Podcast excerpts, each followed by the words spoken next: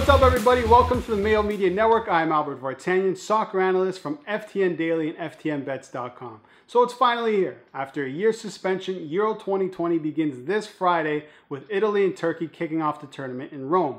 And this is the first of many Euro 2020 videos to come to the network over the next month or so. So if you want to stay up to date, please subscribe to the channel and click the notification bell so you don't miss any of the coverage. So, the Euros. The tournament consists of 24 teams who are split into six groups. The top two teams advance to the knockout stages, and four of the best third place teams will follow.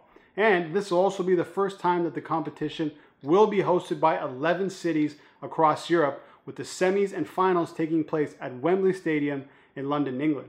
The opening match, which is happening this Friday, takes place in Rome in front of 16,000 fans, giving the already favored Italians a big advantage over their opponents. Speaking of Italy, they'll be desperate to put on a good showing at the Euros after failing to qualify for the World Cup in 2018. The motivation is there, but don't expect the same old defend first Italia. Under their new manager, Roberto Mancini, they play a much more attacking style with their defenders eager to push up rather than retreat back. And they also come into this as one of the most informed teams in the tournament. They cruised through qualifying, winning all 10 games and conceding just four goals.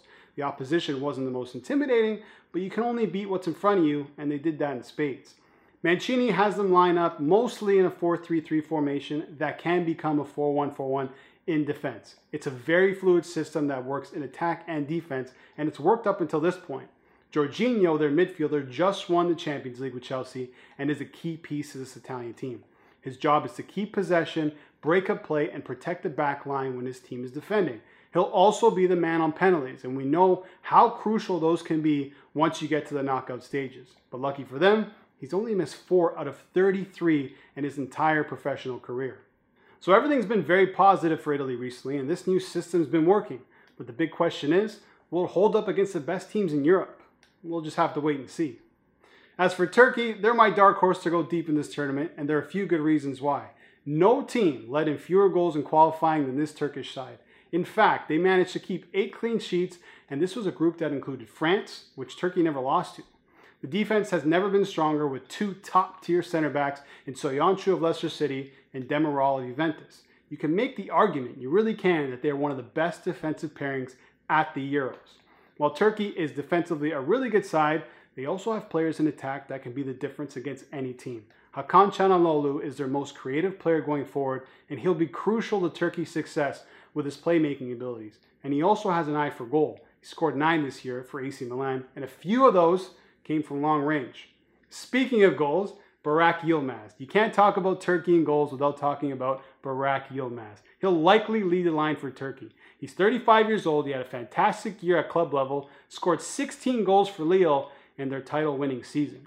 Turkish fans will hope and pray for Yilmaz to score goals for them at the Euros, and if he does, Paired with their elite defense, then there's every chance that this team can go deep in this tournament, but they'll have to get through Italy first, and I think they can at least get a result.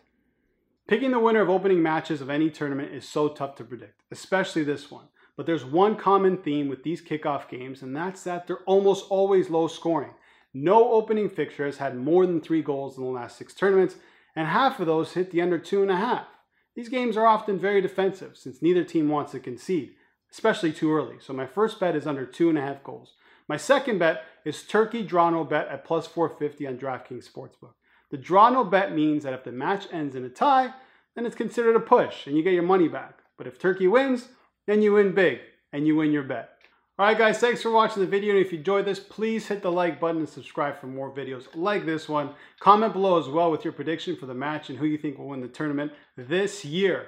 I'll also be posting more bets throughout the Euros at ftnbets.com. If you're not a subscriber, then head over there to the site and enter in the promo code ALBERT for 10% off. Thanks again for watching and I hope you enjoy the tournament.